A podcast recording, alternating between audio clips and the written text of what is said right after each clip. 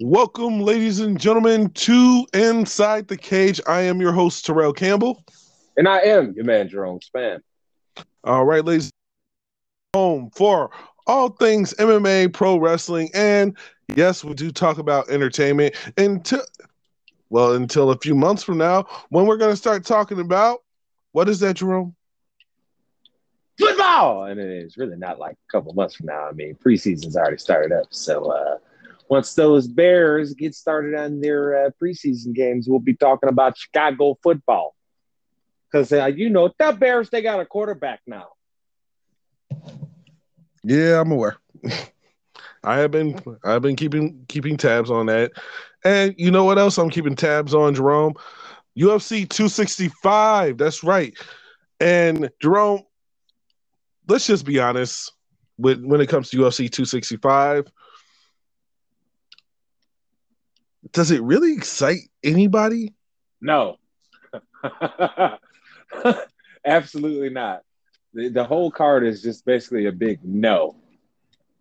And that's the thing, like I say, they have great fighters on the card, but in terms of the actual card, I mean, in terms of the main event, Jerome, I've been very adamant in the fact that, well, UFC 265 lost a lot of luster for me with the loss of Amanda Nunes versus Juliana Pena. And it's not even about Juliana Pena. It's about Amanda Nunes. It's about can she make it? In my yeah. opinion, that's the whole damn card. Right. Cause because I, I've I've actively Im- implemented a system where, hey, if I really want to watch a fight, do I want to pay to watch this fight? Blah blah. If I can say to myself, there's at least three fights on this card I want to see, then I have no problem. But in all honesty, Jerome, I mean, just looking at this fight card, and we're just gonna look at the main main card here. Let's say we got a bantamweight fight with Song Yadong versus Casey Kenney. Not something that excites me. We have Tecia Torres versus Angela Hill. Once again, not a fight that's greatly enthralling me. Michael Chiesa versus Vicente Luque. Chiesa's good fighter, but no, not something for me. Jose Aldo versus Pedro Munhoz in the co-main event, which once again, not another fight that excites me, but Derrick Lewis versus Ciryl Gane. That's the fight that literally they're trying to bank this whole card on, and it's not a draw for me, especially since it's got the interim heavyweight title. When the champion is perfectly healthy to fight. He hasn't refused any fights. There's no squabbles between him and the UFC. Francis Ngannou thought he was going to fight in September. He thought he was going to fight Derrick Lewis, and now we're seeing an interim fight for no reason. Like, why do we need to introduce this interim title? Because of whatever reason. There's no reason to have an interim title. Because like the, the last UFC time, give artificial hype because they know the names that they have are not going to sell the fights for themselves. You know what it is. Like they know damn well that these fights are not going to sell because the the fight fans are going to be like, okay, wait a minute, what the hell are we doing here? It's going to be exactly what you said, which is, wait a minute, the champ is healthy and he's ready to fight. What what, what are we doing here? So. I think it's a whole stupid proposition. It's a waste of everybody's time, if you want me to be perfectly honest. I mean, I look, I get it Derrick Lewis and uh and uh, Gane. Ciryl Gane. Listen, yeah, it's. I'm sure it's an excellent payday for these gentlemen, and I, and I don't want to, you know, slight them on that. But for me as a fight fan, do I give two shits about this fight? If you want me to be honest, no. I, I could care less. This fight to me is one of those where it's like, why are we even doing this? I mean, let's say they're gonna ha- they're gonna have a fight coming up soon with which is uh Cannonier versus Gastelum. I'm more excited for that fight than I am for for Lewis versus Gane. That's more of a fight to me. That's more of a, a better bill fight because that's two guys that are fighting in the same weight class that are going to eventually challenge the champion. Guess what? Derrick Lewis, number one contender for the heavyweight title. So, Gane, I think he's what number two or three for the heavyweight championship. Okay. But it should be an interim title fight. If anything, they should have made the main event for this card Nunes versus Pena. Yes, Pena's not that big of a name, but guess what? Nunes has done done enough over the last few years to actually earn that main event slot and to be able to be the one that they market the pay-per-view on. And and they're marketing off of the the the lore of what I like to call reminiscent, let's say reminiscent boxing syndrome, which is basically, oh, we got a heavyweight title, we got a heavyweight fight. Oh, you know what? Let's make them the main event. Oh, let's put a title on the line because everybody, you know, has always recognized the heavyweight champion of the world. Well, guess what? The heavyweight champion of the world isn't fighting. The heavyweight champion thought he had a fight in September. And I know I'm going to sound like a broken record like th- for this, but this is literally one of those fights that has a interim title that does not need one. When Conor went off to be whatever he wanted to be, okay, interim title made sense because they didn't want to hold up the division. They didn't know how long he was going to be gone. they they've done this a couple times. I mean, Jerome, you were very critical back in the day when they made an interim uh, welterweight title when Tyron Woodley was actively healthy. Because mm-hmm. it's stupid. It doesn't make any damn sense. Why are we doing an interim title when the champion is healthy? Figure out your nego. Look, look in, in boxing for for all the crap that we've given them, right? Over the past few years, you know what we've seen? The fights that we want to see with boxing, right? If you want to see it, pretty much it's happened in the last few years. What has happened with the UFC? It seems they have went in the opposite direction. Instead of giving everybody the fights they want to see, there, it's always some negotiation shit that's getting in the way. And, it, and, and honestly, it's getting real old to me because again, there is one commonality between the issues that fighters had previously and the issues that they have now. And you know what that commonality is? Dana White. I so, thought it was more. So, I, I, think I thought it was more so about the the fighter pay, but you know, yeah, Dana's but, definitely. A, but think about what the what the issues are though. Like, right, it comes down to fighter pay and then other stuff, right? Before it was guys just weren't getting paid enough overall. Now it's you know you really screwed them on everything on the on the um, on the deal on the clothing deals that you that you've done there. You screwed them on those. So there's that issue. But just think about it. What's the common thing in here? It is Dana freaking White. Who is the guy that's making these decisions? That's doing the majority of the negotiation? Dana White. So at the end of the day, that's the man that I'm holding responsible for all this because again, this comes down to him doing business in the ways that he always has, which is he doesn't want to acknowledge that the fighters have power in this situation. You know, where what we're seeing in a lot of other sports leagues, see, right, where they're figuring out that the athletes have power, right? And they're just trying to figure out, well, how do we work within the power dynamic with our best with our best guys, right? How do we do this? What you're still seeing in UFC is, is like it's a more of a take it or leave it attitude it's more of a hey, look, you're going to take this deal, and you can either take it or you can leave it. Then you can go fight. At, you, you know, you can go go to some other organization and, and fight for them. But you, we both know we've discussed that uh, at length on the show that none of these organizations are, are yet to reach the level of just mainstream appeal that the UFC has now. I mean, the UFC did the groundwork for everybody else, right? To get the sport of MMA into the mainstream, but have any of these other organizations truly can you really say that they truly capitalized on it? No, I don't think you can. I think they they all are still falling very very short and it's not due to having not talented fighters or anything like that. It has more to so to do with they just haven't figured out how to market this thing right yet. And you know, so so I know that was kind of a little bit of a, a, tangent there of what we were talking about, but to the greater point, again, the common factor in all of this again is Dana White. So, it, why we're not seeing the fights that we want to see, I blame him. I know some will try and say, "Oh, I blame Jon Jones. He wants too much money." Da da da da. Whatever, whatever, whatever. Well, according to Dana White, he wants too much money. According to Jon Jones, he wants what he feels like he's worth. So I, I mean, I just find it funny though that a lot of these same people that give me that argument right about Jon Jones are the first ones to stand out for Conor and tell you how he deserves all the money that he got paid. Well, what the fuck? What, what is Conor? I'm, I'm sorry for messing up our rating this early in the episode, but um, what is Conor with all the without all the hype train from UFC? What is a he? guy from a guy from Ireland? A guy from Ireland who's won two titles and never defended either of them. But but let's look, look at it like this, Jerome. Okay, because I know you know this. Uh, like say Josh Allen. Didn't Josh Allen just sign like an eighty-five million dollar contract? Something like that. Okay, it's like a four-year, eighty-five million dollar contract.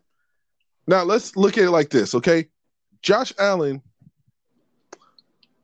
You know, let's say starting quarterback doesn't get hurt uh, plays what 16, 17 games of the regular season, not to include not to include the post postseason where there's probably bonuses for his contract.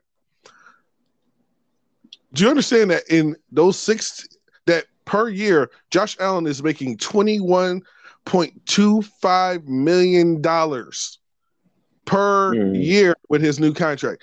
And mind you, mm. if you break that down by the number of games that the NFL is let's say looking at the regular season, I'm not talking about the new schematics, I'm talking about old schematics, but for 16 games, that man is making 1.3 million. Okay? Let's just analyze that. 1.3 million dollars a game. We have fighters out there who don't even have the kind of protection that football players have making not making not even a quarter of that per fight. Okay. We have championship fighters who may make that, you know, may make that over the course of like fighting twice in a year.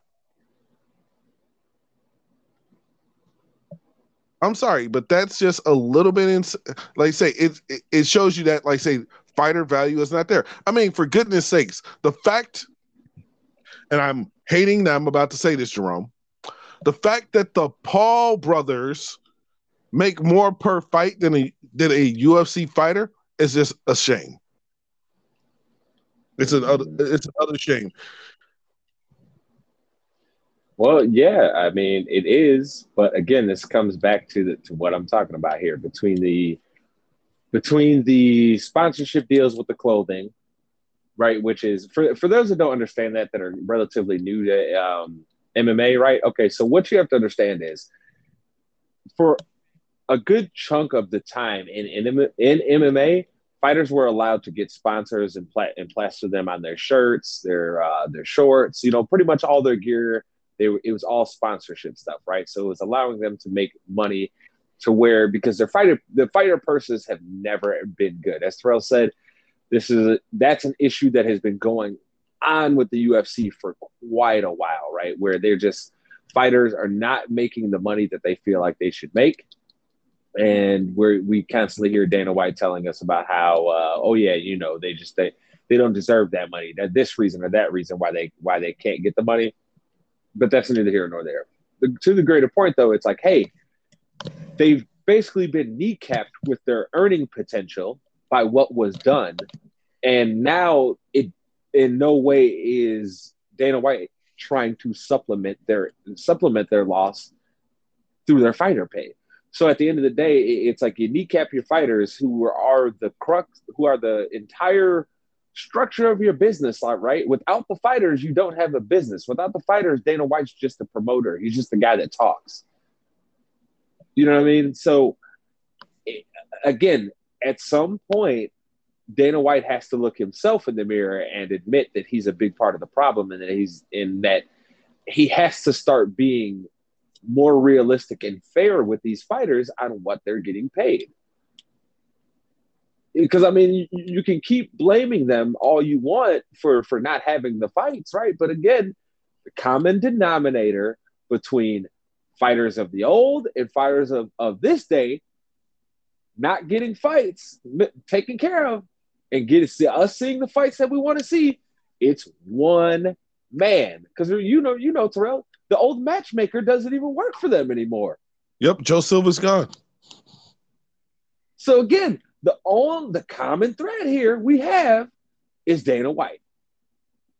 And so at some point, Dana White has to, to have a a hard look in the mirror and figure out, okay, am I done trying to fuck my fighters over here with pay? Am I done doing that? That's uh, you know he can't because you you cannot continue to operate in the way that he is because eventually, what happens is that yes, those other organizations are not as we as we say that they're not necessarily in the public eye like that, right? But all you are is one star away from being in the public eye like that. you know what I mean? It's not it's not like it'll take a lot to get you in that position. You're one star away and you'll be in that position. Right. And and the thing is too is the, is and I had to say this honestly, the closest and I'm not talking about right now, the closest one that came to being close to the UFC was Strikeforce.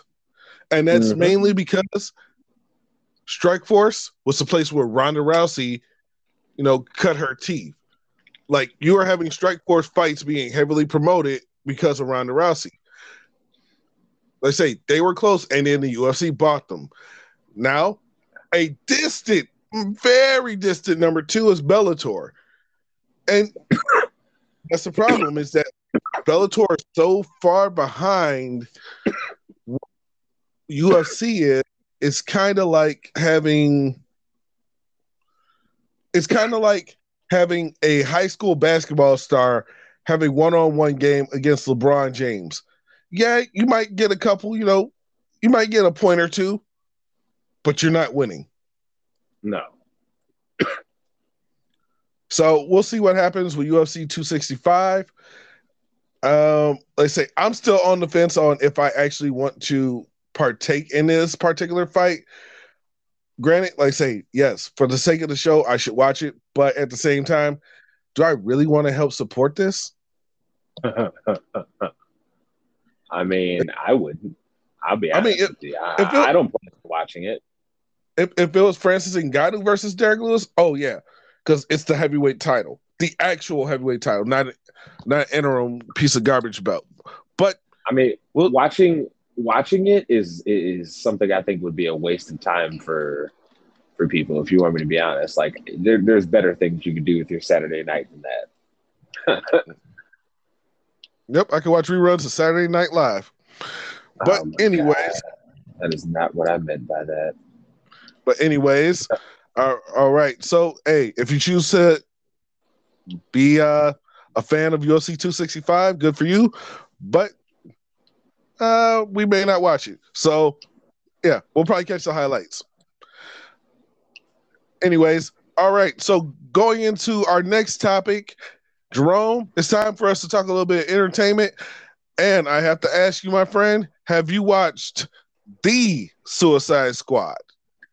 Uh nah, not yet. That's a tonight thing that I'm doing. Well, did you I watch it already? I've watched it already, and you know who else has watched it? Uh, Debo. No. Dakota. Well, yeah, he watched it with me. Well, well I don't know who the hell you looking for there. I don't know. Who's the one person that you would expect to watch a comic book movie? Well, your dad. I know he'd watch it, of course. Oh yeah. And and his and his review. Now, mind you, this is take this is not taken with a grain of salt, okay? His review was he really enjoyed it.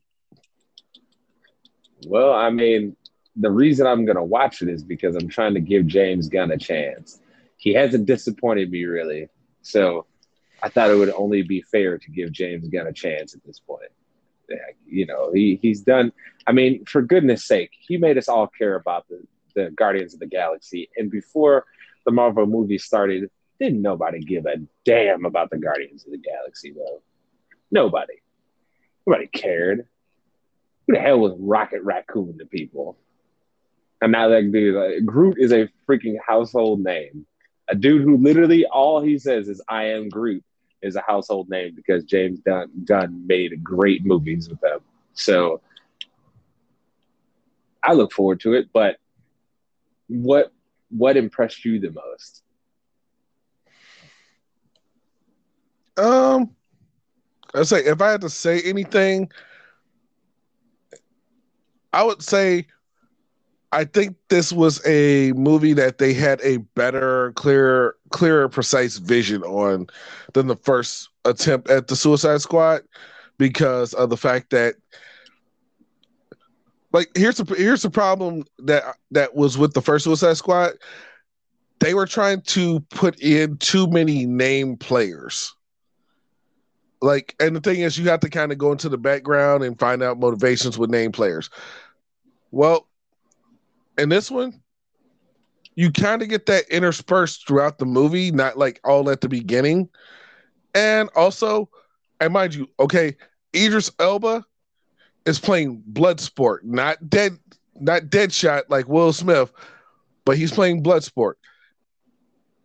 Very similar to to like the the premise was very similar to how they kind of portrayed portrayed uh Deadshot mm-hmm. in in the first Suicide Squad movie, but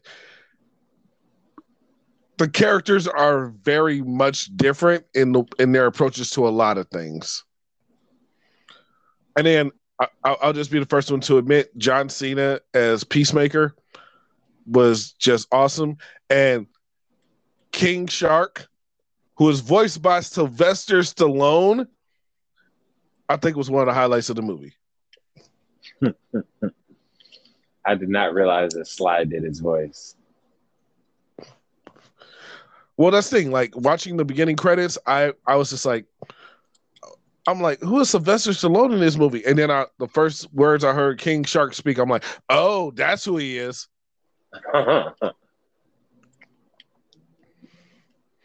hey, if you're gonna have Stallone Stallone voice anybody, why not make it the half man, half shark shark that's you know, you want somebody that's a little bit non-coherent. Hey, go ahead, slide. You got this role.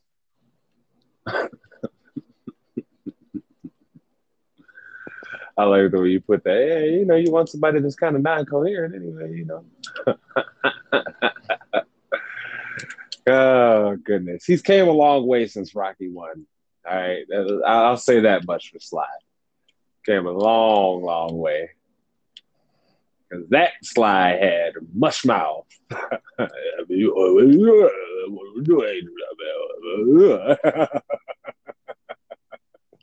very true. Very, very true on that one. But let's say I tell everybody, hey, if you're gonna check it out, check it out. Let me I would say I would was say it's worth the time. Was it set up for a sequel? In all honesty,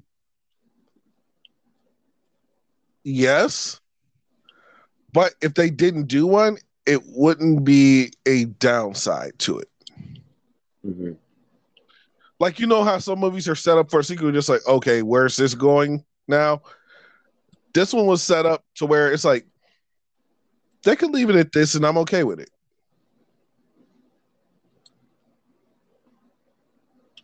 Hmm, okay, fair enough. Fair enough.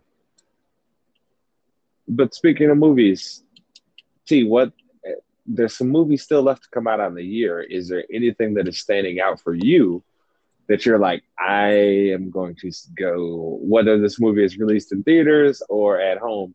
Which, by the way, still find it very weird that you paid to go see Vin Diesel. I hope you know I'm not letting you live that down. Technically, I went to I paid to see John Cena, but no, no, you paid to go see Vin Diesel. Agree to disagree. I mean, how how can you disagree, dude? Whose series is Fast and the Furious? Jordana hmm? Brewster. Oh, okay. We're we're gonna be this guy today, huh? okay. All right. Look, man, I'm just saying, you paid to go see Vin Diesel. I would never pay to go see him. Never. For what? For who? You what you you watch Guardians of the Galaxy? I am Groot. That was Vin Uh, Diesel. excuse Boom. wait, it- wait, wait, wait, wait. Excuse I'm me. Time out. Time out. No, no, no. Oh, oh, you think you think that's getting lawyered? Hey, Terrell, who is the star of that movie? Michelle Rodriguez. Oh my God, here we go. This fucking guy, dude. Uh, sometimes with you, I don't know why I try. You try so hard and you only get so far, but in the end, it doesn't even matter. But I will say this, okay? As far as movies coming out that I'm looking forward to, I have to say, I'm looking forward to the Eternals, as I've stated previously. And of course, for Venom 2, let there be carnage. So, how did you feel about the trailer that they dropped now for it? Uh, the most recent trailer, you know what? I haven't uh, had a chance to see it yet. What do you mean you haven't had a chance? To, what are you doing? Working. You you're supposed to be the comic book guy here. You're supposed to see all of these trailers right away. What are No, you doing? no. Terrell? I'm supposed to be the comic book guy. I'm supposed to watch these movies right away. Let's say trailers. Hey, how many trailers did they drop for things? I can't watch them all. Let's say, say, just think the Snyder Cut alone had like eight trailers. I'm just like, okay, I'm good on trailers for now. I'll watch All right, one but the- trailer. I'm good. But beyond that, okay, all right. So beyond that, what else are you excited for? Uh, those are really the only two. Really? There's nothing else for you? Uh, nope, nothing You're not else. looking forward to Shang Chi? Not really. No, I'll watch it, but I'm not. It's not something that's high on my list. Really? Yeah. I'm actually pretty surprised by that, to be honest with you. let's say it's it's Marvel attempting to like show everybody a lesser known character and crack into a different market. And I just am not like a hundred percent on board for it. I'm I'm just being honest. I'm not a hundred percent on board with Shang-Chi and the Legend of the Ten Rings, especially the way that they did the Ten Rings. Because What's I your wanted, issue with how they did them? Well, because they look more like they look more like the coasters that the judge uses in a good place than than they do. Like if I wanted ten rings, I, I thought we were getting like the ten rings of the Mandarin, like they're they're on his fingers, not you know these weird you know glowy rings that go across the man's arm. But okay, okay, time out. This is again though. We this is this goes back to a conversation that me and you have had, and and debates on on subtlety on subtle things that have gone and gone on the in the Marvel universe, right? Which is, I feel again, this is you discounting the fact that they have to make it feel more appealing to everyone, not just me and you, the comic book guy, the guy who who knows the source material, like. I think this is again where you're where you're like, well, I want basically what you're doing is giving the I like this I like it this way of the traditional way, so I don't want them to change it. Here's my thing. I'm okay with certain changes, but I mean, there's certain imagery that's iconic to certain characters. Would you have Thanos without the Infinity Gauntlet? Eventually, Well, no. I mean, but that's uh, again though, if they changed how the Infinity Gauntlet looked, but they still told the story, are you going to be pissed off about that? If it still Look- ended up looking good, Look, look, looked how. I mean, it, I don't know, updated it somehow. I'm not an artist like that. You know that. I'm just simply stating, theoretically, they updated and it looks good. Are you going to be upset about it? Because I don't think what they're doing with Shang-Chi looks bad. It would depend on how they're doing it. Like, like that's just an honest opinion. It would depend on how they would do it, because if they did an Infinity Gauntlet and it looked, it looked really good, but it was not quite close to what was in the comic books. Mm-hmm. I would have some indifferences about it. I mean, think about it, Jerome. For years, I've said I I've defended Marvel at a lot of times because of uh the Civil War, because of Captain America Civil War, because so many people were just like, oh well, they did this, and I'm just like, dude, do you understand that they had to work with what they were given? Okay, the studio as a whole had to work with what they were giving as far as the characters they could use that were played a part into Civil War. Okay. Mm-hmm they didn't even get Spider-Man until halfway through starting to film the movie. And then they were able to incorporate them. And Spider-Man played a huge role in the Civil War mm-hmm. comic books. Mm-hmm. So you mean so so yeah, I'll defend if I know certain situations. I'm pretty sure not many studios were opting for Shang-Chi as a comic book movie. They but how many stu- done- but but but but how many studios before they made the first Guardians of the Galaxy, how many studios were really like, yo, let's take that one from Marvel? No one. So again, like I think you're because because again, we could look at the Guardians of the Galaxy. They all don't really necessarily look like what the comic books look like. Star Lord, especially, they made him a much more down to earth human Star Lord than what he actually is in the comic books. In the comic books, that nigga dressed like he from space.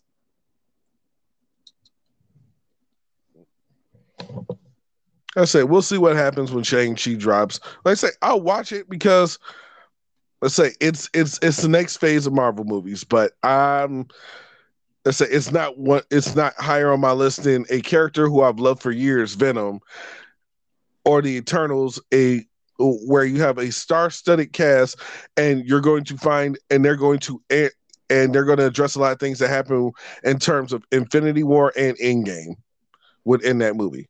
Well, you know they're actually going to do a lot of that too in um, in the Marvel What If series, because from what I have been reading, Kevin Feige has said that all of that is going to be canon.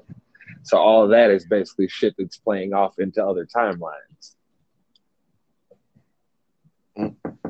Here we go with the timeline thing because we have because hey after Loki hey we know that there's branches to the timeline. I mean it's it's what we wanted though if we're being honest. Like we hoped that one day they would get to the point where they were willing to go this big and bold with it. You know what I'm saying? Like we were hoping because hey, figure out a way to connect all these really cool ass storylines that we know you guys have with everybody else, with the general public, right?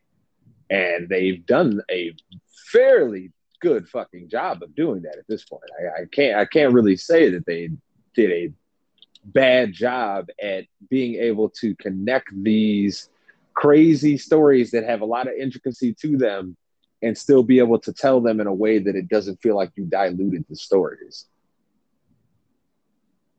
Like when you look back on everything, right? Is there one Marvel story where you could, as far as these movies go, where you look back and you would say, "Oh well, um,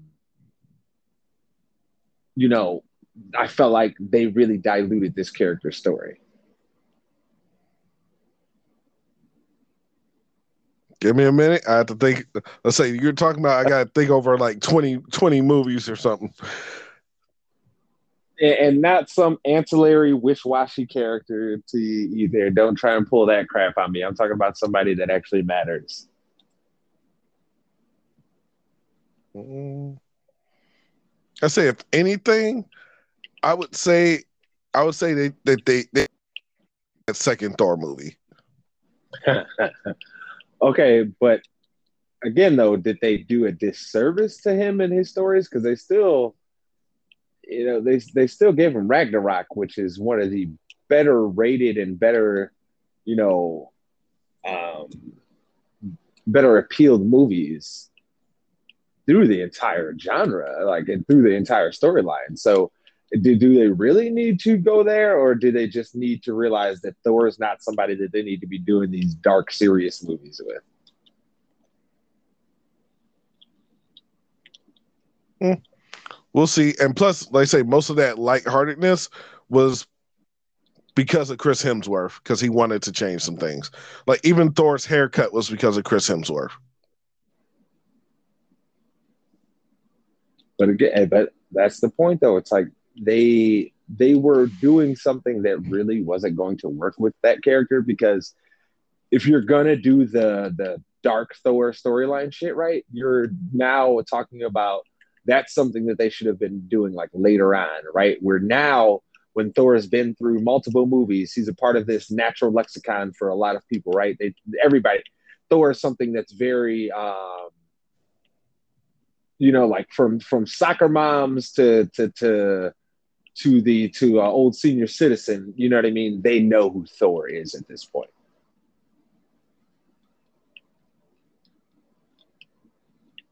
I don't know. It's interesting to me. I I just like I said, I just think that their their biggest mistake with those Thor movies was like they went way too dark with it. Like it should not have been that dark. Cause like Thor on its face, like the, for just for the common person, right? It's kind of hard to take that character serious, right? You're talking about somebody that's a that is a god for all intents and purposes, and you're like, oh well, we need to take this guy serious. I'm like, what?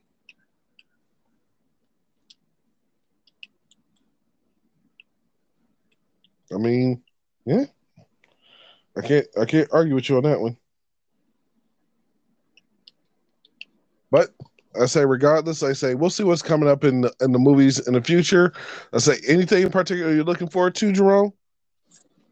Um, for me, it is gonna be interesting year because you you named a couple that I'm really looking forward to, but um,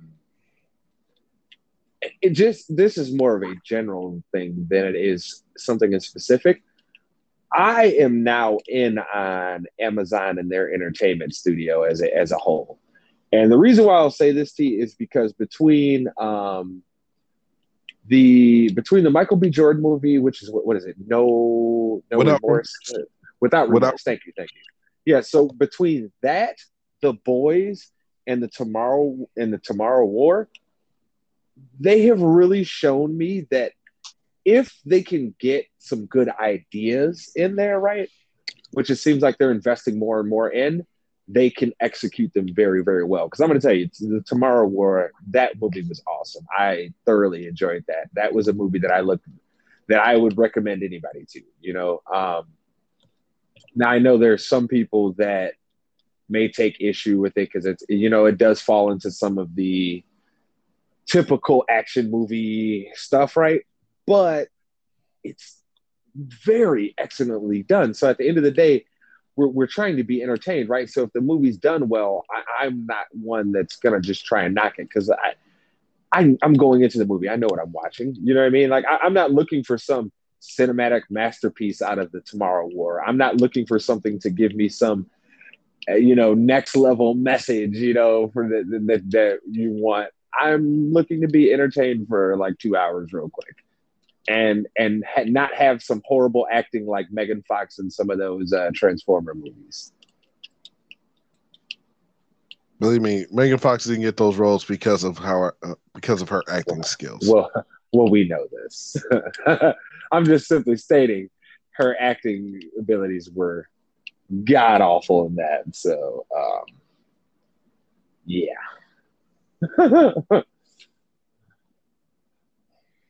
but like I say, we'll see what happens in the future. But currently in the present, I think it's time. That's right, ladies and gentlemen. It's time. It's time. It's shenanigans time. Yes, it spans shenanigans. Ladies and gentlemen, welcome back to the mind of a madman. Tell you each and every week that uh, we've got some good stories, some weird stories, some fun ones, some some different ones, and you know some serious ones. But at the end of the day, we always try and leave you with a smile on your face, and sometimes we will have a Skynet story of the week for you. But who knows? We may not have one this week. We may have one I don't know. We'll see. We'll, I don't know. I like to leave you guys kind of surprised. But moving forward with our first story of the week, um, the it seems like the Senate and the uh, the Senate is finally starting to move forward with some of this infrastructure bill And in it, there's a lot of things, a lot of really, really, really good things. Okay. Like there's a lot of things that are needed just to, you know, help this country's infrastructure get better. But one critical thing that um, has been pointed out by quite a few people here that is missing in this equation is the ability to have consistent rapid testing for the schools, considering we know that right, as of right now, people's kids are going back to school in the fall. Okay, so what we need to do here is in that infrastructure bill, I hope that our um, politicians can become wise enough here to say, hey, wait a minute, we need to include something for the fact that, hey, we got these kids going back to school. We're going to need some rapid testing. We're not going to be able to just depend on the fact and say, oh, well, you know, these protocols will do everything. No, we, we're going to need the rapid testing and it needs to be something that the schools are not having to entirely eat the cost for because guess who's making the decisions on everybody going back to this, going back to school? It ain't necessarily the schools. I promise you that much. Okay. Uh, so let's wisen up here. Hopefully, uh, hopefully, you know, we, we make these decisions, which are, uh, smart for just the overall well-being of everybody's kids going back to school. I know personally that is one thing that I'm concerned about, you know, right now is that hey, my daughter is going to have to go back to school in the middle of the fact when shit when everything is spiking right now. You know, she's going to have to go back to school and we don't even have infrastructure in place to just get us quick quick rapid testing for everybody. So, yes, I'm in a position to where I could probably pay for it, or I have you know others that could that could, help me pay for it if the rapid test was needed. But not everybody's as fortunate as myself, right? So hopefully our, our, our politicians will wisen up a little bit here. But moving forward along those same lines here, I just want to bring up um, a lot of NFL players over this last week were really, really in a tizzy because they felt a lot of them felt that they were kind of being forced into a situation to get the vaccine. And I'm not going to argue with them and tell them that what is being presented to them is not basically somebody trying the NFL and trying to force them into getting the vaccine. But knowing that we are in the middle of a pandemic right now to where more and more people are getting sick every day, we have multiple variants in the country that you can't be vaccinated for that the only that what the vaccine does for you is keep you from being so horribly sick from those right? A lot of the, a lot of people are still out here refusing to get it. Now a lot of these guys have been really really outspoken and that's cool that's your right but i just want to point out to you again the convenience of when certain people choose to stand up because perfect example you have someone like Kirk Cousins. And why am I and why am I single? Up, oh, ladies and gentlemen, it seems like we lost Jerome for a minute. Uh, let's give let's give it a little bit. Up, oh, there you are. Go ahead, continue, yeah, Jerome. Sorry. Yep. Um, so I and why am I singling out Kirk Cousins in this? Because again, I know there's been more people that are much more objectionable and much louder about what they're saying about the vaccine than Kirk Cousins, right? But I'm singling him out because as a quarterback, he's always somebody that had, you know, the ability to be in a position where he can pretty much stand up and say and, and stand up for people's rights when things are going wrong. But I just find it funny that Kirk Cousins had nothing good to say for a certain for a certain guy that they blackballed but now he's got all the stuff in the world to say, talking about, oh, well, you know what? It's uh, it's uh, it's you know, violating my medical rights. You know, I, I I'm willing to sit inside of a plexiglass structure at work if it means I don't have to get the the, the vaccine. All I just want to say is, man, you guys all first off, you're hypocrites because you always you always want to give the speech talking about you don't want you do anything to win, you don't want to be a distraction to your team, but you know that it is literally a policy in place right now where if you get infected and you cause an outbreak within your team that causes a game to be missed, guess what happens? Your team forfeits the game. So, again, just notice how hollow a lot of that BS is when I tell it to you next time because this isn't going to be the last time. Colin Kaepernick wasn't the last time, and we're going to have somebody standing up again in the face of injustice, and people aren't seeming to understand what's going on. So, I just want to point out to you again, people, stop watching sports like a child because the only people who believe in that football crap that they try and espouse nowadays are people who still watch it like children. But speaking of children, we uh, a lot of us here on the internet have are have been children of such shows like Reading Rainbow, um, you know, Magic School Bus, and a, a lot of shows of that nature, right? Well, we found out this week that well, I don't know if it was necessarily confirmed, but it was put out there this week that Mike Richards was going to end up being the longtime host for Jeopardy instead of the legend himself, LeVar Burton. Now, normally, look, I, I, I don't really wade into these waters, right? Like, I like, look, you make your decision on who you want. It is what it is, right? Okay, cool, cool, cool. But I just want to say, man, LeVar Burton would be perfect for this job. So I think it's absolutely ridiculous that he didn't get chosen. And Jeopardy, I need y'all to do more better. See how you feel about this. So here's the honest truth. I haven't watched Jeopardy since Alex Trebek's last show. uh-huh. Um, but from what I'm from what I've heard, LeVar Burton and Mayim Bialik were probably two of the better hosts. Yeah. And and and, and that's thing thing. And and from what I've read about this um, Michael Richards, who's going to be the new permanent host, they're saying, oh well, he's a little bit more like Alex Trebek. Well, here's the thing: we had Alex Trebek for years. Alex Trebek will always be an icon uh, because of his time on Jeopardy. Maybe it's time to do something different. Mm-hmm. I don't so, want to Alex Alex Trebek reskin. You know what I mean? That's that's not what I want. I want somebody who can also be good at the job. I'm not looking to get somebody, you know, the the exact same thing that we've had for all these years. Alex Trebek was cool because that was his thing. I don't want somebody that's just riding off of his thing and trying to be like him. Let them be let them be themselves, and that's what LeVar LeVar Burton was great at. Um, and like I said, I just think it's absolutely ridiculous that he didn't end up getting chosen as the host from what we're seeing here. But you know, it is what it is at this point, right? Um, can't yeah, as our moms used to tell us, right? T, you can't cry over spilled milk.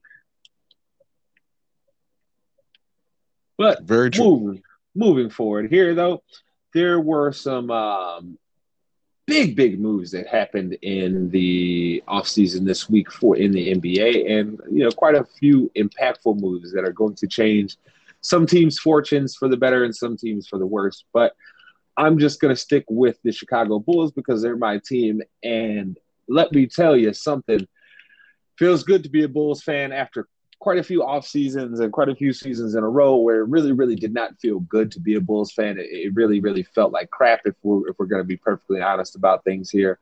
Um, but the Bulls seem, seem to have made some really, you know, um, intelligent moves to now they are going to be a competitive team. And one of the best moves that we made was bringing in Lonzo Ball. And look, I know a lot of people are turned off by LaVar. Me personally, I love him. I mean, he's hilarious. Yes, he can be off putting with some of the things that he says. Um, but, you know, a lot of people are. I can be off putting by some of the things I say. So it's hard for me to, you know, hate a guy for that. I will say some of his sexist comments and stuff. That stuff's not cool. You, I think anybody who's listened to this show long enough has known. But as far as just taking him as like a as a not serious character because a lot of what he does is just put on as a character to to promote the brand. You know, I I find him hilarious. But regardless, the Bulls have signed Lonzo Ball, and Lonzo Ball is exactly what the Bulls needed. They needed somebody who could be a true point guard for them. They could get their guys open shots, and you know, hopefully now with the Bulls having three three true, at least star level players, because I think Lonzo has shown now that he can at least be a star level player. I'm not talking superstar. I'm not talking, you know, a guy who's necessarily top flight in the league. I'm just saying he can, he's shown that he can at least be a really high, a high level player for your team. Okay. Well, with that and Zach LaVine and Vucevic, I think that the Bulls have a truly excellent opportunity to be a top four seed in the East next year. And that is where I'm setting my expectations at for the Bulls in next year, which is hey, I'm expecting you guys to get to a top four seed because at the end of the day, um, you know, you, you have all the talent that is necessary. You don't need to really add many any more pieces at this point. And if this roster doesn't get it done, it shows me two things. Number one, you got to move on from Zach LaVine and find yourself another player to necessarily build around. And number two, it also showed me that Vucevic is probably done at this point. But if the season goes well, neither of those things will be true. And hopefully, you know, with the moves that the Bulls have made, that we will end up seeing a good season and not one that, you know, we end up just holding our heads, holding our faces in our in our hands again and saying, Dear God, this crap again. but moving on to our next story here. Um, Fox has announced that Aqib Talib and um, and Gus Johnson, the announced team for uh, one of the announced teams for Fox Sports on football, will be doing six to seven games this year. Now, for those that don't know, just go look up Aqib Talib. For those that watch a little bit of football, he's the guy who snatched Michael Crabtree's chain. so, uh, but yes, so he is going to get uh, they're going to get more games this year because they were a team that kind of was an experiment for Fox last year, and it's just good to see that we're getting you know a different broadcasting experience than what we're normally presented because uh, it, it I'm tired of all the broadcasts feeling the same and feeling the like these very very super sanitized things that like we have to just sit here and deal with like the most sanitized version of all of this. Like I, I want to have more fun in our broadcast, and I believe that the team of Gus Johnson and and Aqib are going to be somebody that can bring a lot more fun to the broadcast game for the NFL. Now, I will say this: please, please, please let them do a Bears Packers game. I think that would be so much fun. Please stop making my Bears Packers games have to be this super sanitized Joe Buck and Troy Aikman crap every time. I'm so tired of hearing that announced team together. Please, please, please let it be Talib and Gus Johnson because that would be awesome. But moving forward here, um, there was some amazing, amazing uh, racing that happened at last week's F1 race. And I just want to touch on that because, hey, I'm a big fan of that now. And so you guys get to hear about it. I don't care if you like it or not.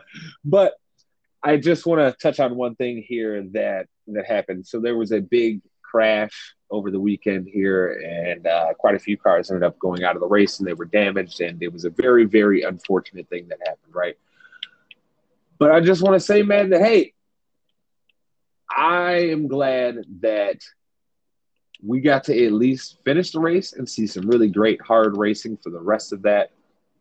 And it was great to see Esteban Ocon get his first win since he's came up to F1 racing from the F2 series. So congratulations to Mr. Ocon. But for those that are, you know, potentially interested in trying to watch F1 races, they come on on Sundays. They are on old ESPN. So you want to check them out? Check them out. If you are wondering what I, you know, what the whole fuss about F1 could be, there is an excellent, excellent show on Netflix about F1. It is called Drive to Survive. You will see, um, they will teach you a lot, a lot, a lot, a lot, a lot about the sport. So I would suggest to people to give that a try. Um, it is also a show that is ongoing, so you will be getting new episodes uh, coming in this season's action and um, I believe wrapping up with some of last season's. But again, another great show.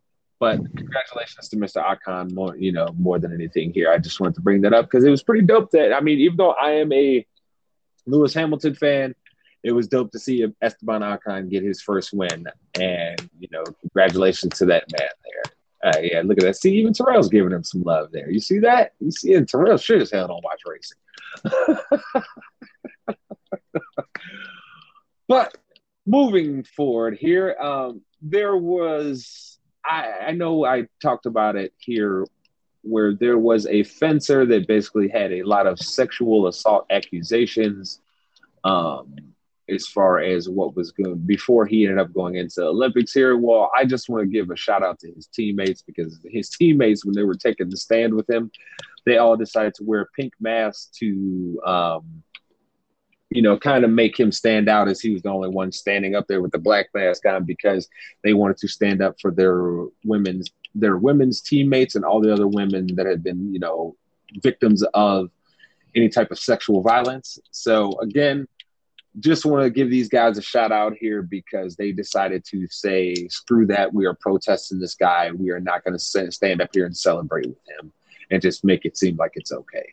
So shout outs to you guys for getting getting that done and really standing up for what you believe in. Because I know a lot of times when you're put in positions like being in the Olympics, you know, a lot is being asked of you already, and you, you worry about your image and because it's your moment to shine. This is your time where you might be able to become a star and really, really take everything that you've been doing, you know, working so hard for it to the next level that maybe you didn't even think was possible. But just got to give these guys props for being willing to say, you know what, I don't give a doggone about any of that. I'm here to stand up for what is right, and what is right is most definitely making it a a a, a known thing that we are not okay with this man being our teammate and that we state state this to the public and stand up with the people that have been victimized by this man.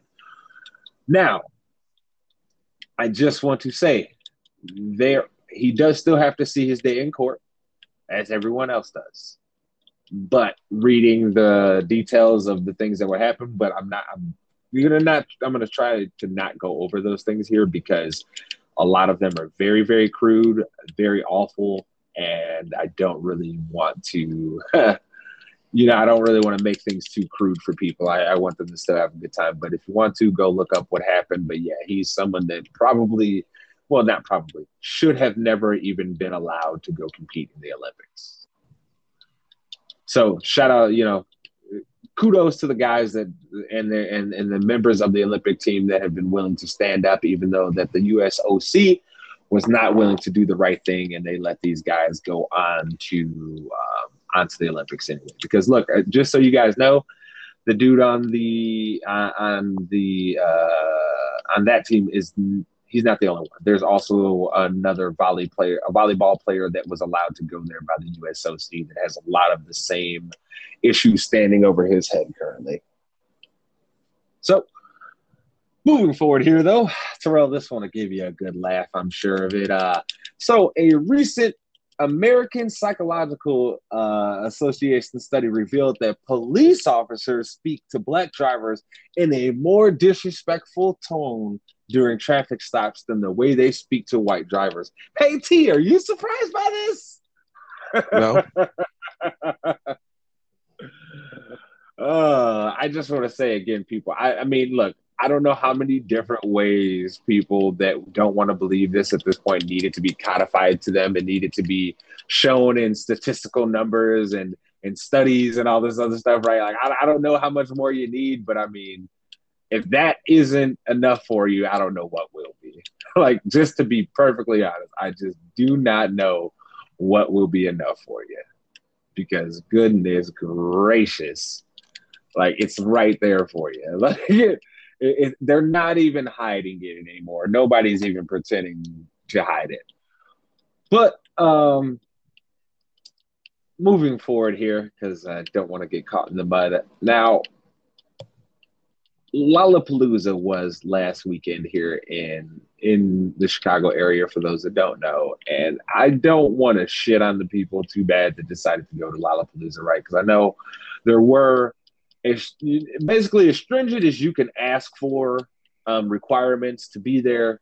As you could realistically put in place, knowing that you were dealing with a mass amount of people that were coming and you and, and it's all the business implications and stuff like that that are out there that they were just trying to work within these confines, right? We all we understand this now fully.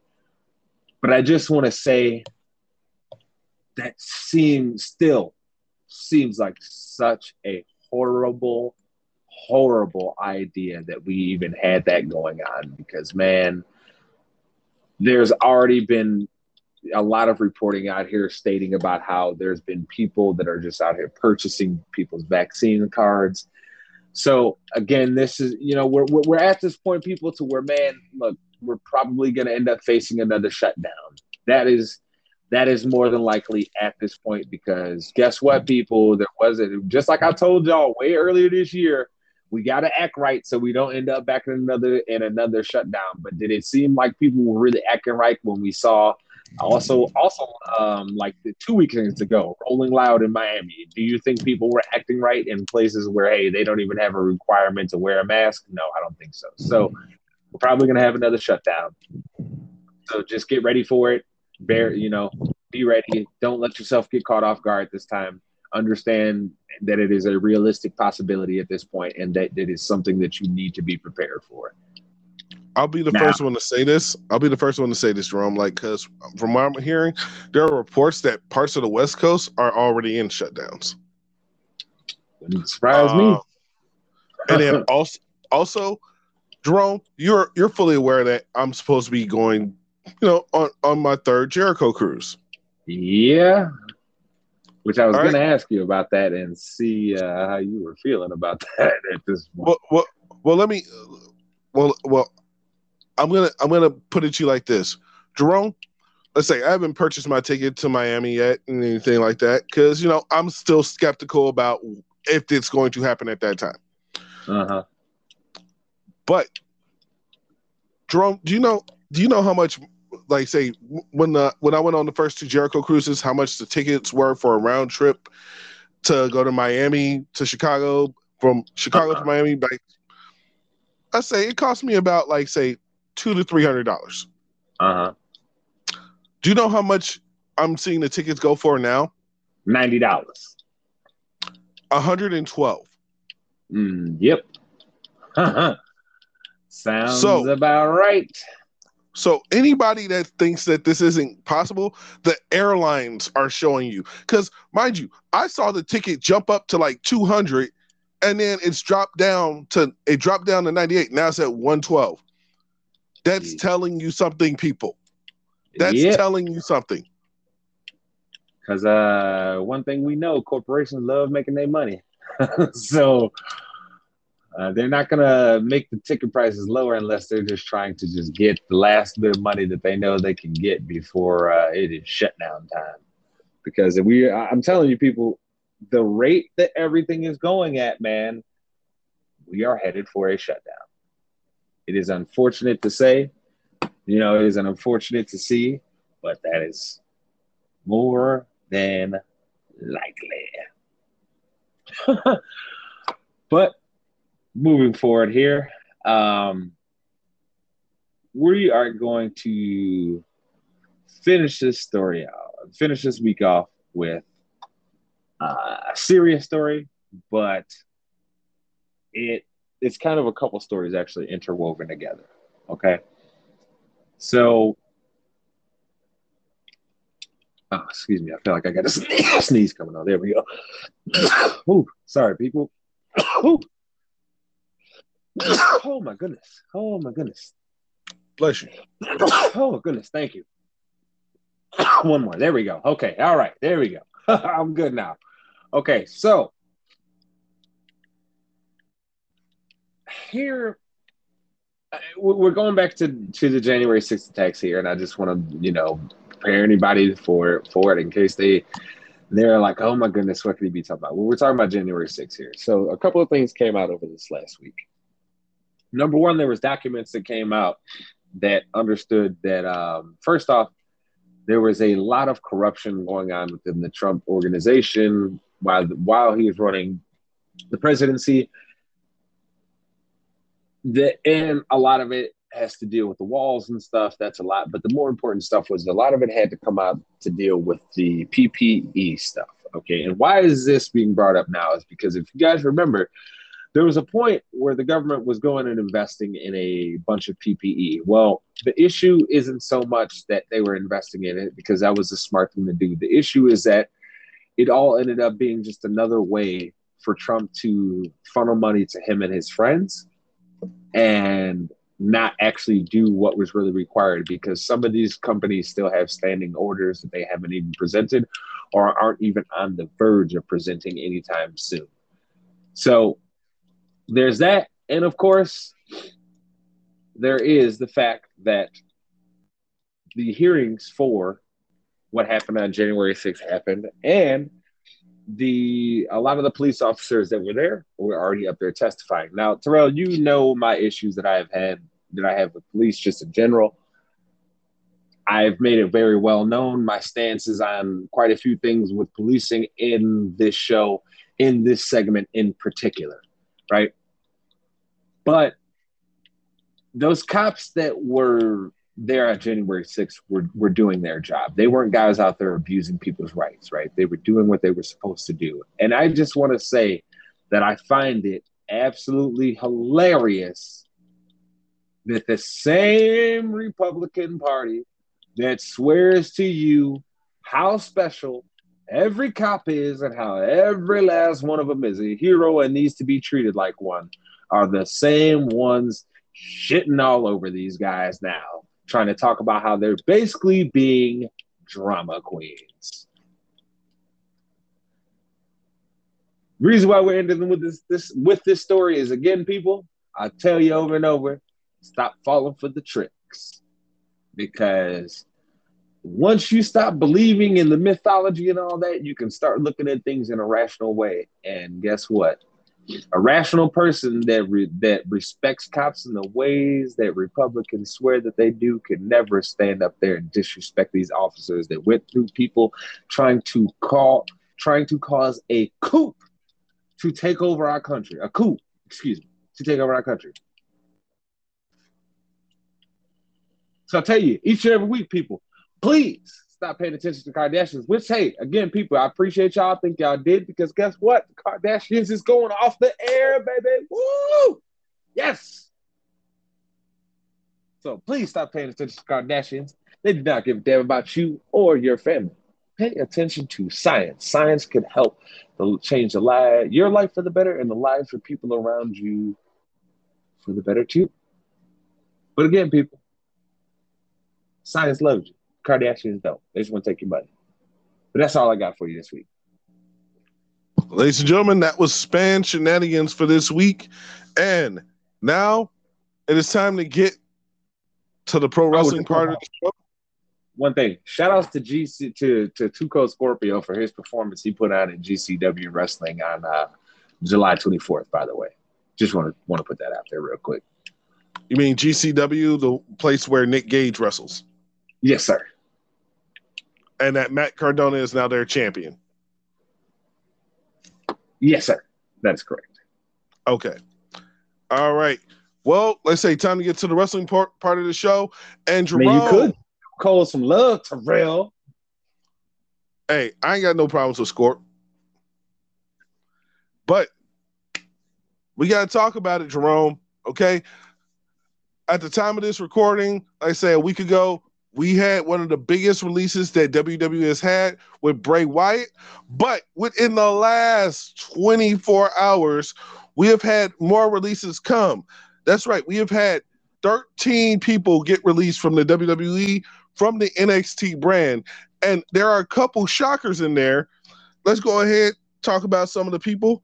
All right, so Asher Hale, let's say not, not not much I can say about Asher Hale. Didn't see too much.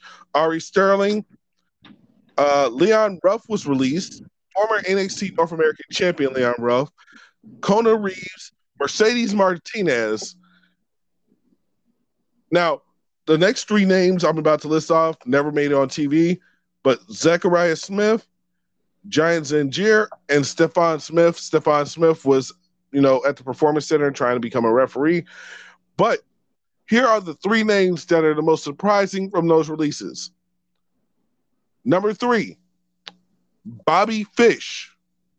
And that's because Bobby Fish was part of the Undisputed Era, one of the better workers they had. Yes, he missed some time because of injuries, but guess what? Bobby Fish is older than you think, people. So, yeah, it Father Time probably caught up to him, but it's still surprising to see him. He was just on a prominent match on NXT on Tuesday. The next one up, that was a surprise release, Tyler Rust. Now, for those of you not familiar with Tyler Rust, he was being groomed by Malcolm Bivens. He had some big moments, but they just debuted, debuted the Diamond Mine on NXT not even a full month ago, and he is a member of the Diamond Mine, and he has been released. So now the question is, do they replace him in the Diamond Mine, or do they just go on with Roderick Strong, Malcolm Bivens, and that one other guy whose name escapes me right now? I can't tell you. so, hey, the guy doesn't talk, and nothing else about him is standing out as special. All right. But the biggest surprise of all for the NXT releases, for the NXT releases, is Bronson Reed. Now, mind you, this is a guy who has been on NXT TV regularly for the past year. The guy just won won the NXT North American title, say about a couple months ago. He dropped it to Swerve, and there were talks that he was going to the main roster. He was going to go to SmackDown. He was going to go to Raw. And this man has seen himself get released. And mind you, he was the one who broke the story. This wasn't something that was broke by a Dave Meltzer. This wasn't something that was uh, released by a Sean Sapp. No, this was broke by Bronson Reed himself. He sent out a tweet saying, I just got released from WWE. Jerome, on on top of the Bray Wyatt thing, like this is we're seeing these releases coming left and right. And the question is, is what is going on in the WWE? I personally like with all these releases, I think that they're gearing up for something. It's either to get a big name back or to sell the company. I couldn't tell you which one. You know what, T? I'm inclined to believe it is to sell the company. And the reason why I say that is I tweeted this out, but you can see what they're doing would be normally considered cost cutting measures, right? And when you place that in the reality along with the fact that they signed this deal where they already had a clear amount of money that they were going to be getting every year you know to cover their at least what their roster cost and like their operating costs and everything. So they could pretty much be operating at a profit right now right? But what they're doing is is that they're trying to cut down on any little thing that might be seen as a drag on their evaluation of, of how much WWE is worth.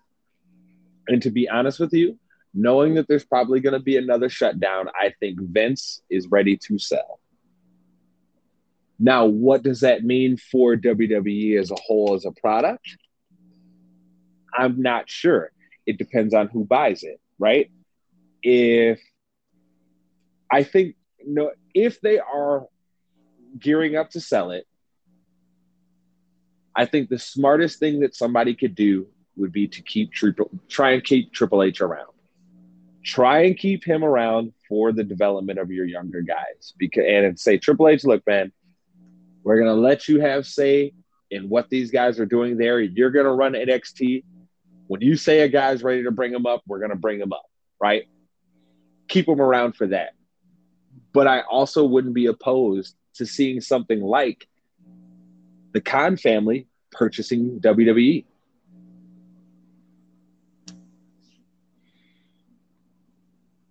I wouldn't be Why in favor I, of that. And the only reason the reason I say this to you though is because I think the Khan family would be smart enough to still run them to, as two separate entities.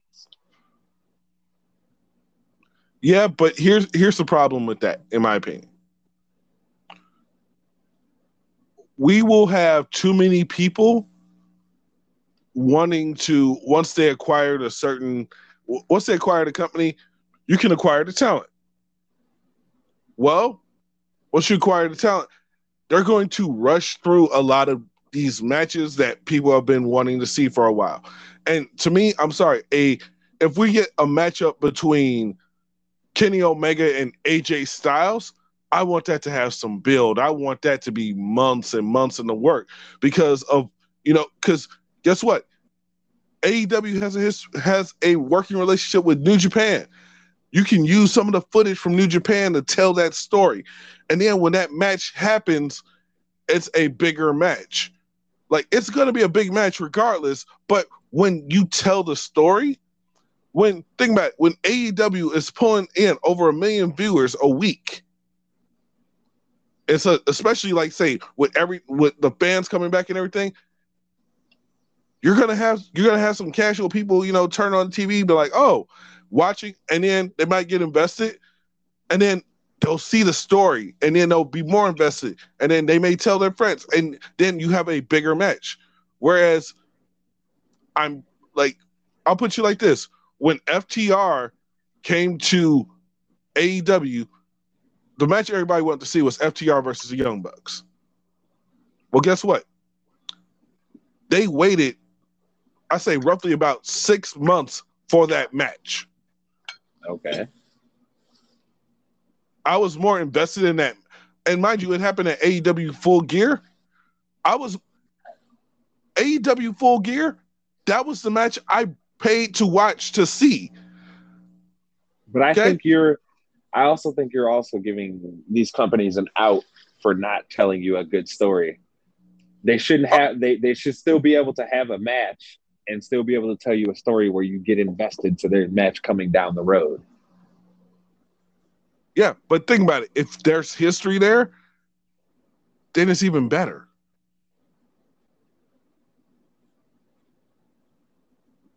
It's I don't know, man.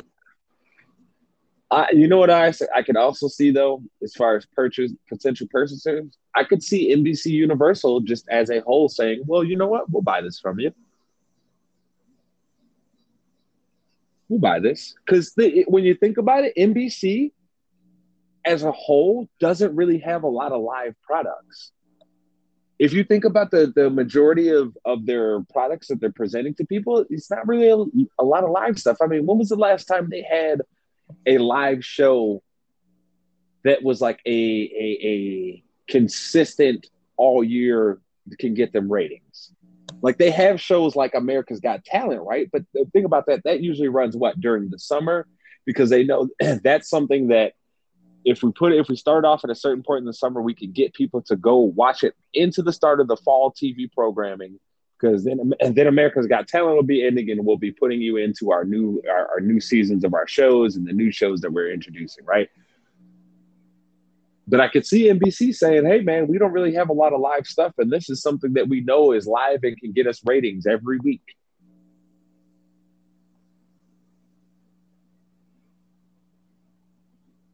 Uh, ideally, Terrell, if you could pick somebody to be the purchaser of WWE under the constraints of they have to feasibly have the money to purchase it, or at least have part of the money to be able to purchase it, who would you like to see do it?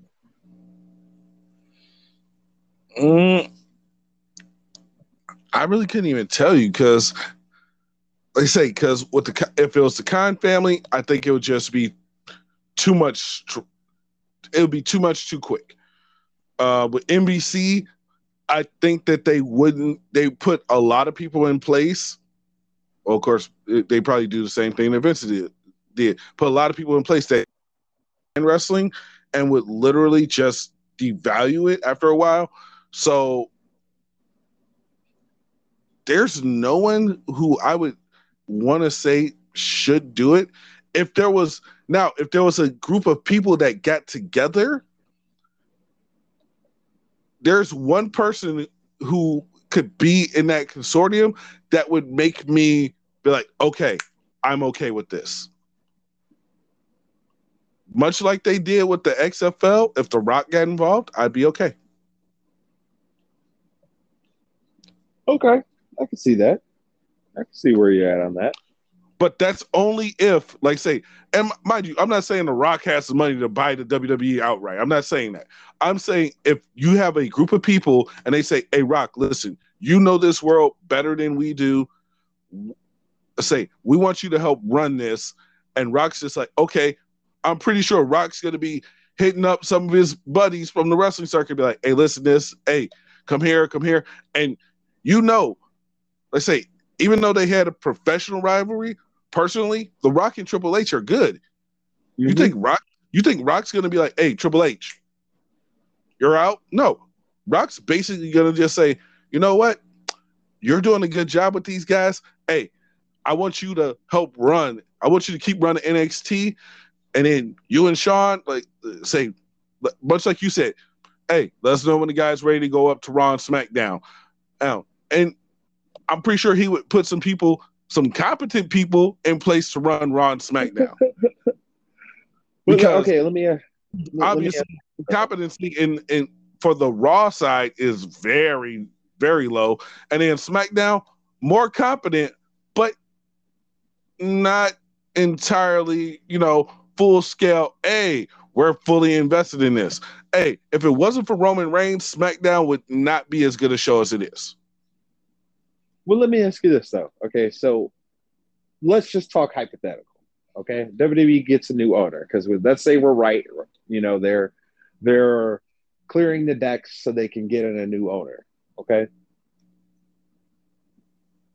Do you feel like that cures their problems though? No.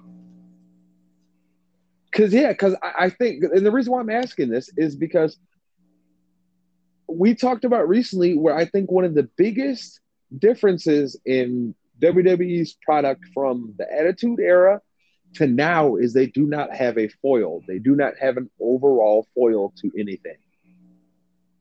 You know, there's no one person that is playing the overarching villain role like Vince McMahon was for so many years. And with wrestling, I think because fans got so accustomed to having that, you need some type of, of overall foil. I mean, it, let's just be honest. You can actually go over the history of wrestling, and there's usually an overall like foil that is, you know, the the behind the scenes working guy that is in every industry, in every big federation. I mean, even going back to the territory days.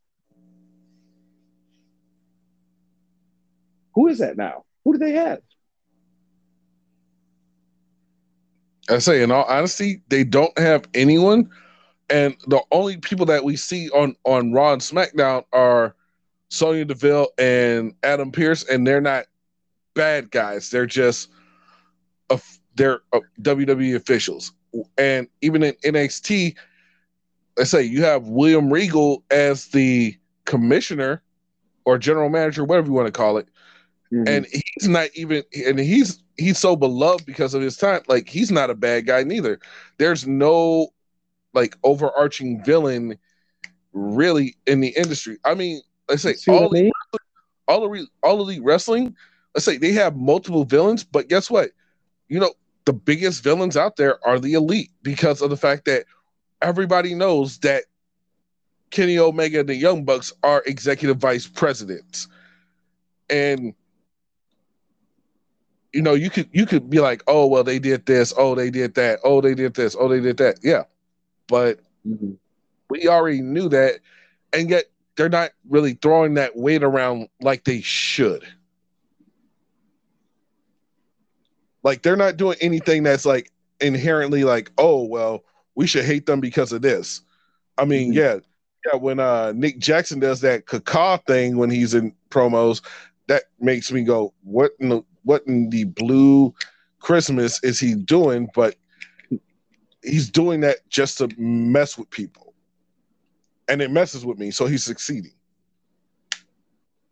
Yeah, yeah. I don't know, but we'll, we'll we'll have to see what happens after all these releases because right now there's there's gonna there's gonna be a lot of talent. Like, dude, think about it. we're already past the the the 90 day no compete clause for a lot of talent that was released back in April.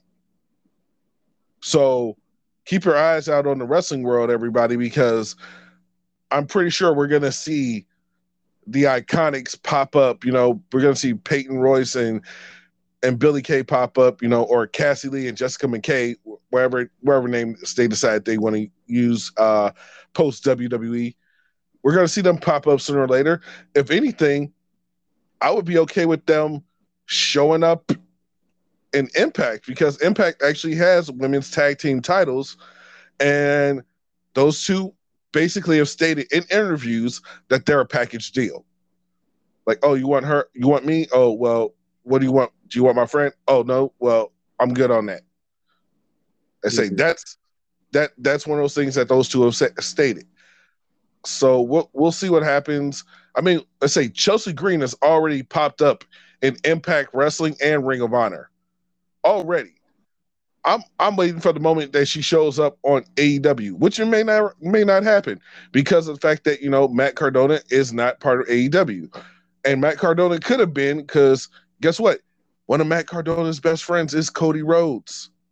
Matt Cardona has appeared on AEW a couple times, but he was never signed to him. So we'll we'll see what happens down the road. But woo woo woo, you know it. But you also know, but also Jerome, speaking of AEW, we are less than a week away from the debut of AEW Rampage, my friend.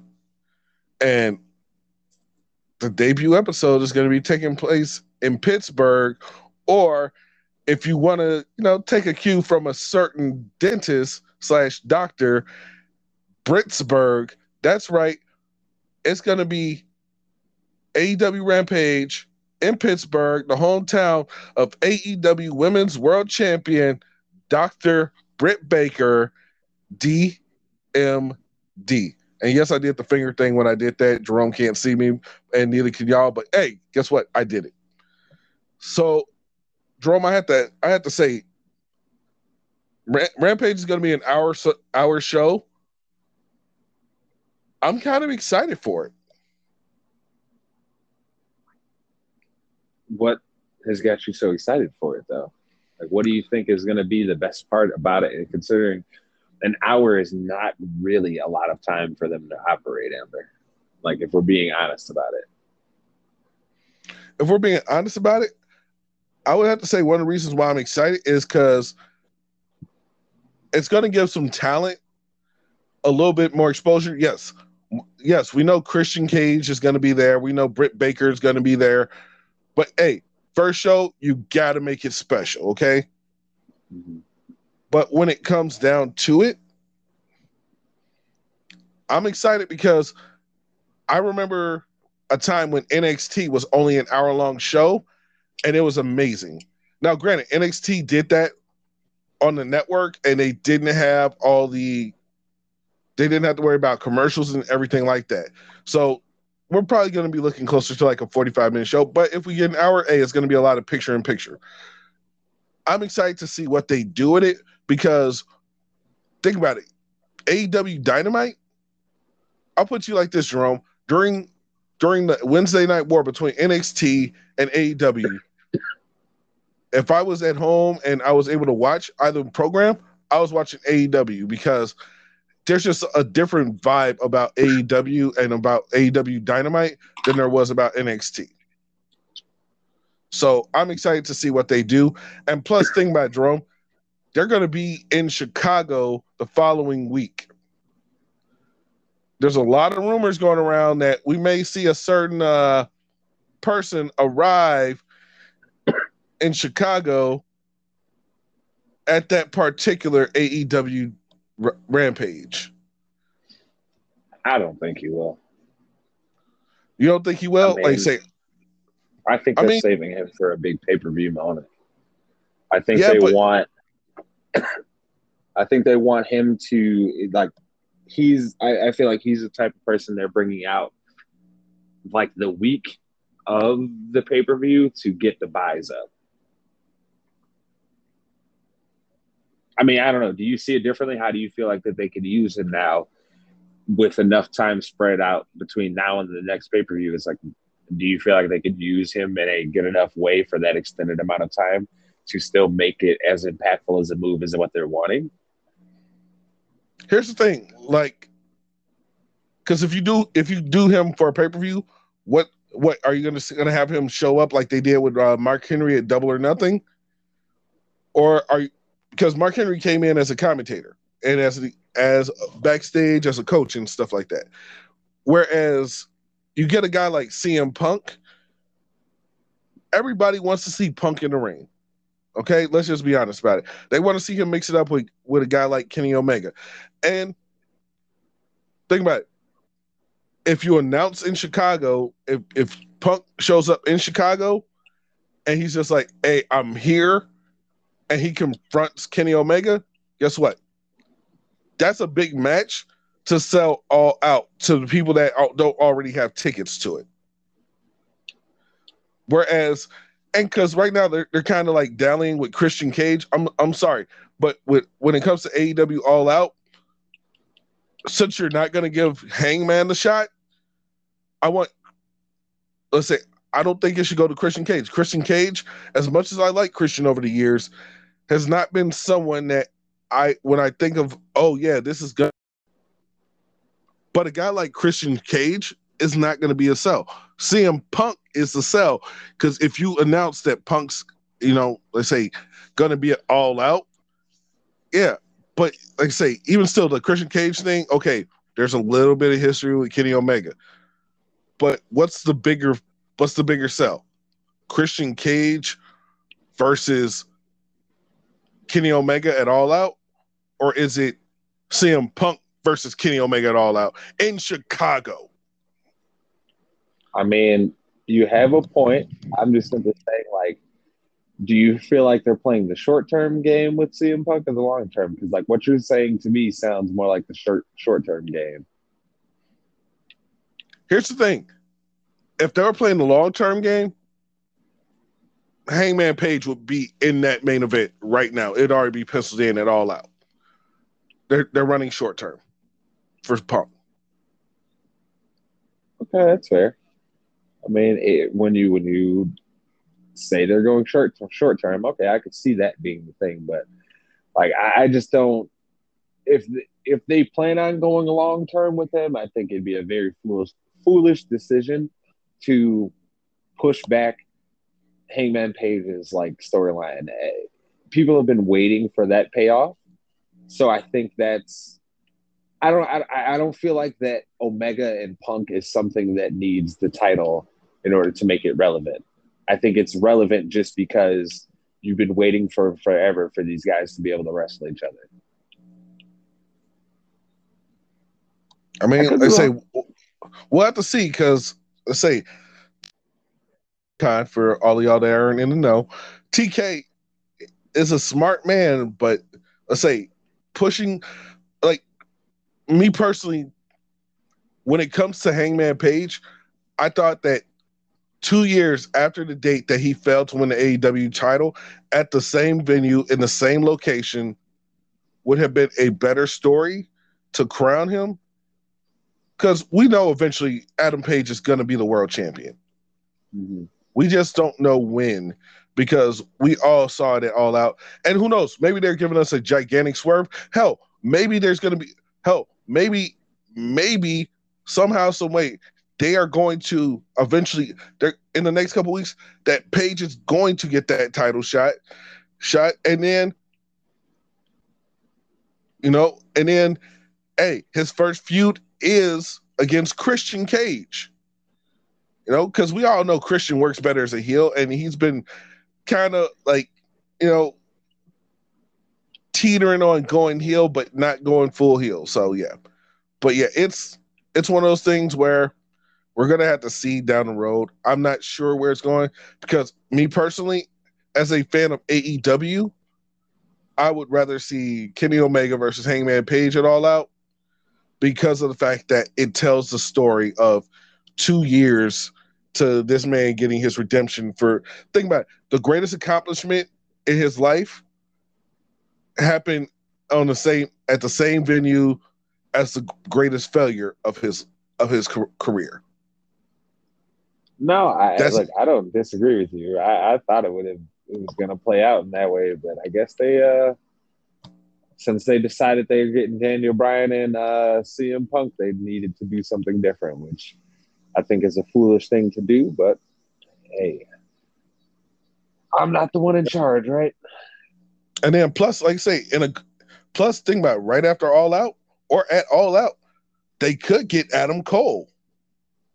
Because yeah. Adam Cole's contract is up after SummerSlam weekend. Guess what? SummerSlam weekend is the 21st and 22nd.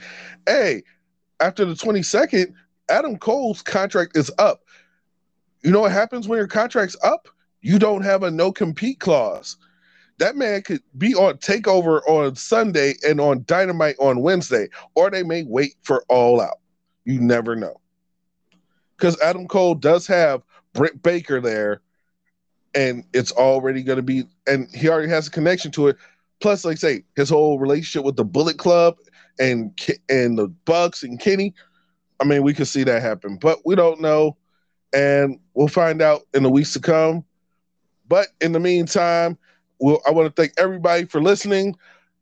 We appreciate it. Remember to tell your friends, family, any wrestling aficionados, any MMA aficionados, anybody who likes to hear Jerome call shenanigans on people, or anybody who likes entertainment, please tell them to listen. We are on Spotify, Google, and Apple Podcasts. And Jerome, you know what time it is. Drop the socials. Oh, everywhere it's at J Span the Man. Oh, by the way, I'm sorry, I forgot people. I, I, didn't want to cheat y'all. I did have a clown of the week. I just I went a little long on other things, so I, I tried to wrap it up for everybody. Clown of the week was Mitch McConnell and the Republican Party for now backpedaling and saying that people should get the vaccine when they were the ones out here passing off the messaging that the vaccine wasn't safe. But yes, those are the clowns of the week. But socials are at JSpan the Man everywhere. You already know. All right. And you can find me at the Real Trade Camp on Twitter. And you can also find me on Instagram at TCAM underscore ITC. And please follow the Inside the Cage Instagram. That's right. That's inside with two eyes. Please go ahead follow. Ladies and gentlemen, the time has come. Thanks for listening to the show. I am Terrell Campbell. I am your man, Jerome Span. And thank you once again for being locked inside the cage.